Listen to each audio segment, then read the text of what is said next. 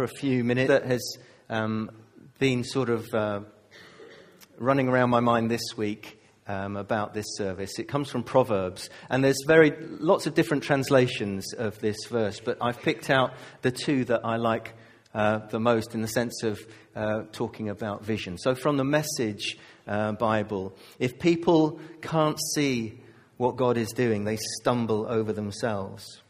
But when they attend to what he reveals, they are most blessed.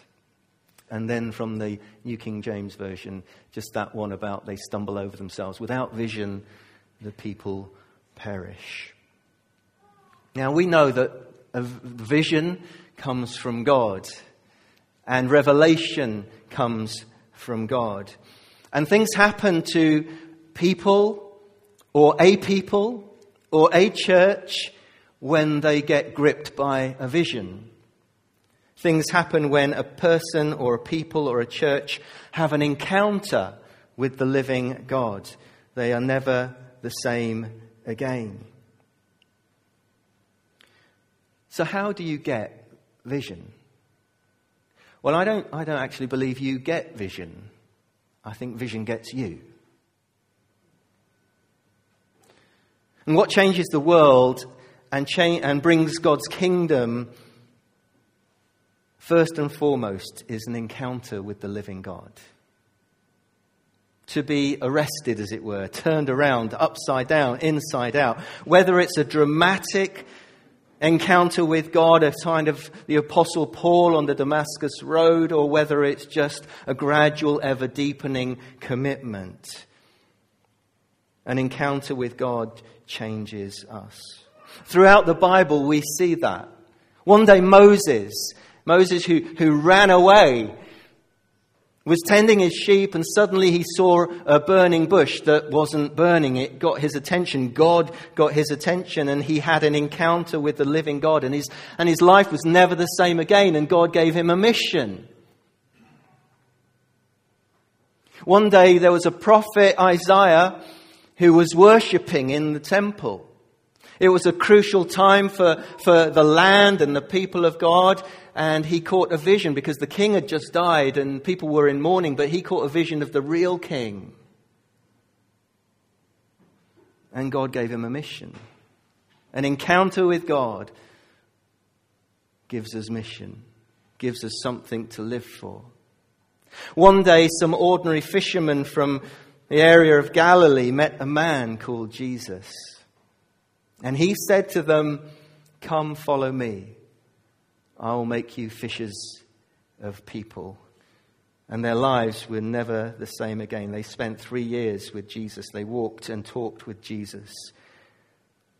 They began to realize that this man, this preacher, this rabbi was not just an ordinary man, but he was God in the flesh. And they saw him crucified, and their world was turned upside down, shattered. And then they met him again, risen from the dead. And they watched him ascend back into heaven from where he had come, and heard his promise that he would come back. And in that time, he gave them a mission, a commission. And we have those eyewitness accounts written for us in the Bible. People who were there. John, who was there. Matthew, who was there. Peter, who, who told Mark all that Jesus had done. Mark wrote it down. They were there. Eyewitness accounts of all that Jesus said and did.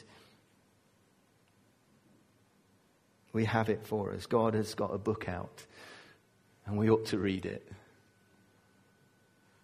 And from those early disciples in Jerusalem, the church just spread with the good news of Jesus. And here we are, two thousand nineteen, the Church of Jesus Christ, meeting in Chipping Camden in the school hall, because we have had a vision of Jesus. And we are not the same. That has happened throughout church history. Paul, I've mentioned, on the Damascus Road, had an encounter with God, and his life was never the same again. And throughout church history, whether it be the Reformation of Martin Luther or great revivalists of John Wesley and others, to ordinary Christians who you'd never have heard about. People like John Dober and David Nitschmann, you've probably heard me mention them t- before. Two Christian men who heard about a community of slaves in the West Indies, three thousand slaves on an island which had no church witness, no witness to Jesus. They had a vision of Jesus. They sold themselves into slavery on that island so that they could be a living witness to the Lord Jesus Christ. Something happens to people when they have an encounter with Jesus that transforms their lives. Doesn't always have to be that dramatic, but that encounter with God changes everything. And we have had that here.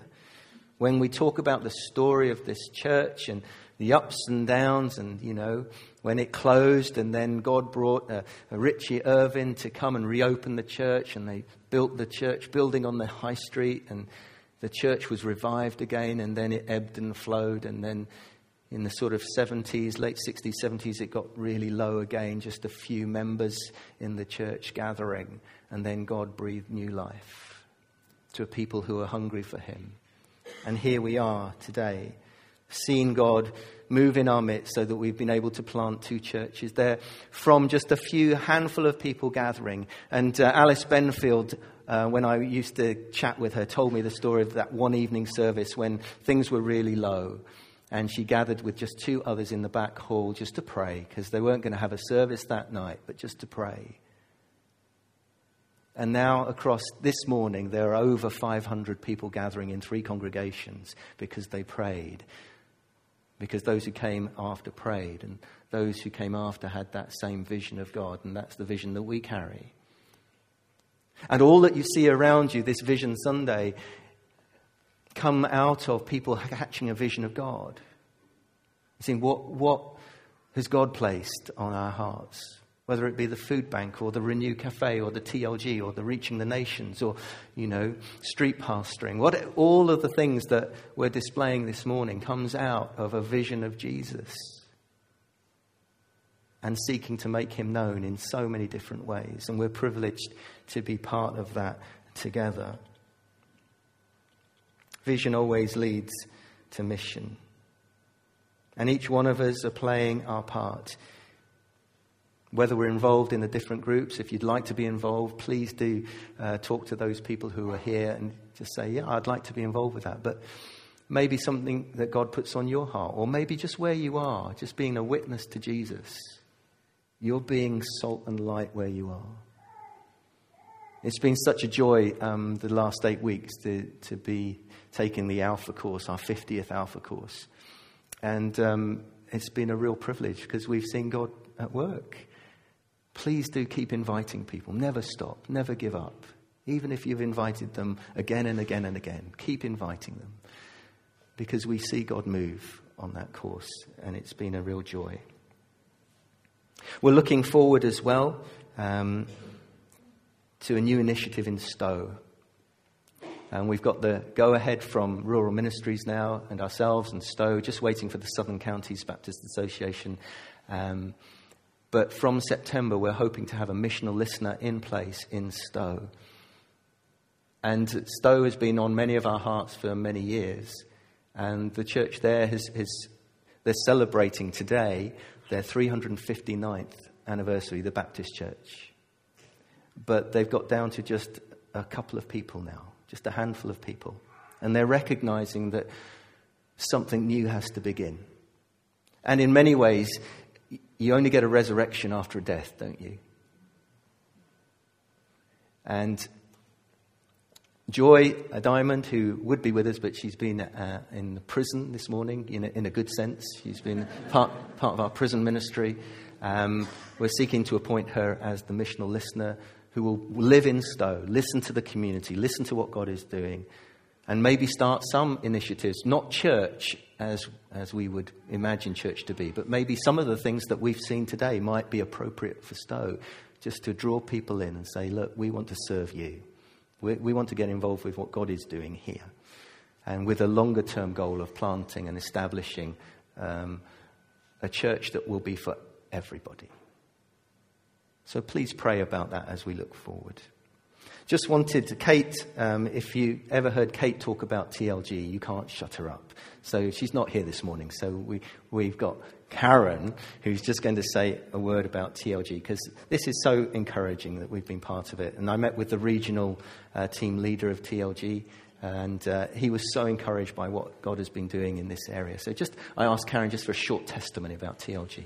There must be something about T L G. You can't shut up once you know about it. Um, it stands for Transforming Lives for Good, and it is an early intervention uh, program that has been going now for twenty years with fantastic proven results. Uh, it's when a child uh, is flagged up that is no longer coping with school. Uh, it can be a change in circumstances, bereavement, Um, poverty, abuse, being put in care. It can be lacking in confidence, no positive role model, all sorts of reasons. But if that child is not coping, it will have a huge impact on their education. And this is what T L G has been set up to do, by uh, training and equipping coaches to go into schools, on the school's invitation, uh, to be with one child for one hour a week for one school year. The difference is absolutely phenomenal that can happen, because an adult can spend time with that child one-to-one. Very often it's only, the only hour of the week that that child spends with an adult one-to-one. The hour is spent uh, doing fun things, sharing, primarily listening. Talking, talking openly and honestly about perhaps things that can't be spoken out in school or at home for different reasons. T L G has fantastic resources. They appreciate that coaches' time is also very important, and don't want those coaches have to spend a lot of time looking for the best resources to deliver good coaching to that child. What I found staggering when I first heard about T L G is the number of children excluded from school every year. Something like nearly three hundred eighty thousand throughout the U K. And of those in the counties that are close to us, which is Gloucestershire, Warwickshire, Oxfordshire, over two and a half thousand primary age children are excluded every year. How a child of seven who has that label slapped on them, "You're a failure, we can't cope with you," goes forward in life is just mind-blowing. I was saying to Jan this morning, talking about the prison ministry, um, something like eighty-nine percent of sixteen and under young offenders have been excluded from school at some point. It's not rocket science what happened there. Now, the schools used to do this beautifully.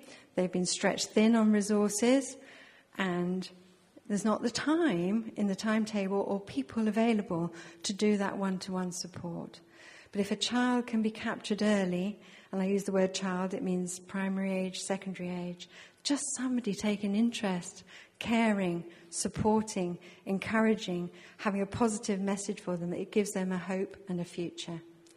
Invariably, if a child is not coping in school, there are also issues and difficulties at home.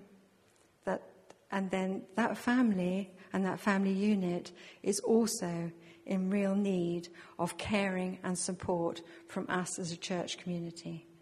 I've mentioned the resources that T L G have. We have a limitless resource that possibly other educational and institutions don't have, and that is prayer. Pray for the child, pray for the family, pray for the school. Have a good prayer partner that can offer you that support, encouragement as well.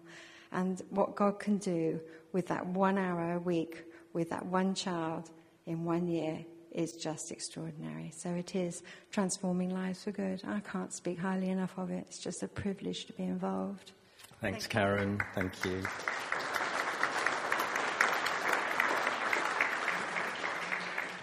My original thought when we were thinking of Vision Sunday was to have every table represented share something, and then I realised we would be here till the evening service. So that's why we've put the tables out, so that you can just have a look and inquire, and just wanted to uh, highlight one just as an example of what God is doing. amongst us, through us, as we serve Jesus together. And I want us to just come back to worship. So Phil's going to uh, come and lead us, and to have a time where we can just spend time with God, because what I said earlier about vision being born out of encounters with God, one of the ways that we can have that encounter with God is in worship. When we sing out our faith, when we sing these songs, we're expressing our faith. But we're also, um, the Holy Spirit is beginning to move amongst us, because he delights in worship. He delights when we lift Jesus up, when we exalt the Father, when we call on his name. And so this morning, we just want to have a time where we can worship together. Feel free to sit, stand, however you want to. If during the worship time you just want to come out to the front and just for someone to pray for you, just to pray a blessing over you, that we don't need explanations or anything like that. We just want to just ask God to just, by his Holy Spirit, just to meet you. If you just have a need, or if you don't have a need and you just want someone to pray with you, just come stand at the front during the worship time, and we'll be people on hand just to to look out, and we just come stand with you and pray with you. We want to have an encounter with Jesus this morning. We want to experience his love and his presence, and he is here and he loves each one of us. So let's just pray together. Uh, let's stand. I'll pray, and then Phil will lead us in our time. Thank you.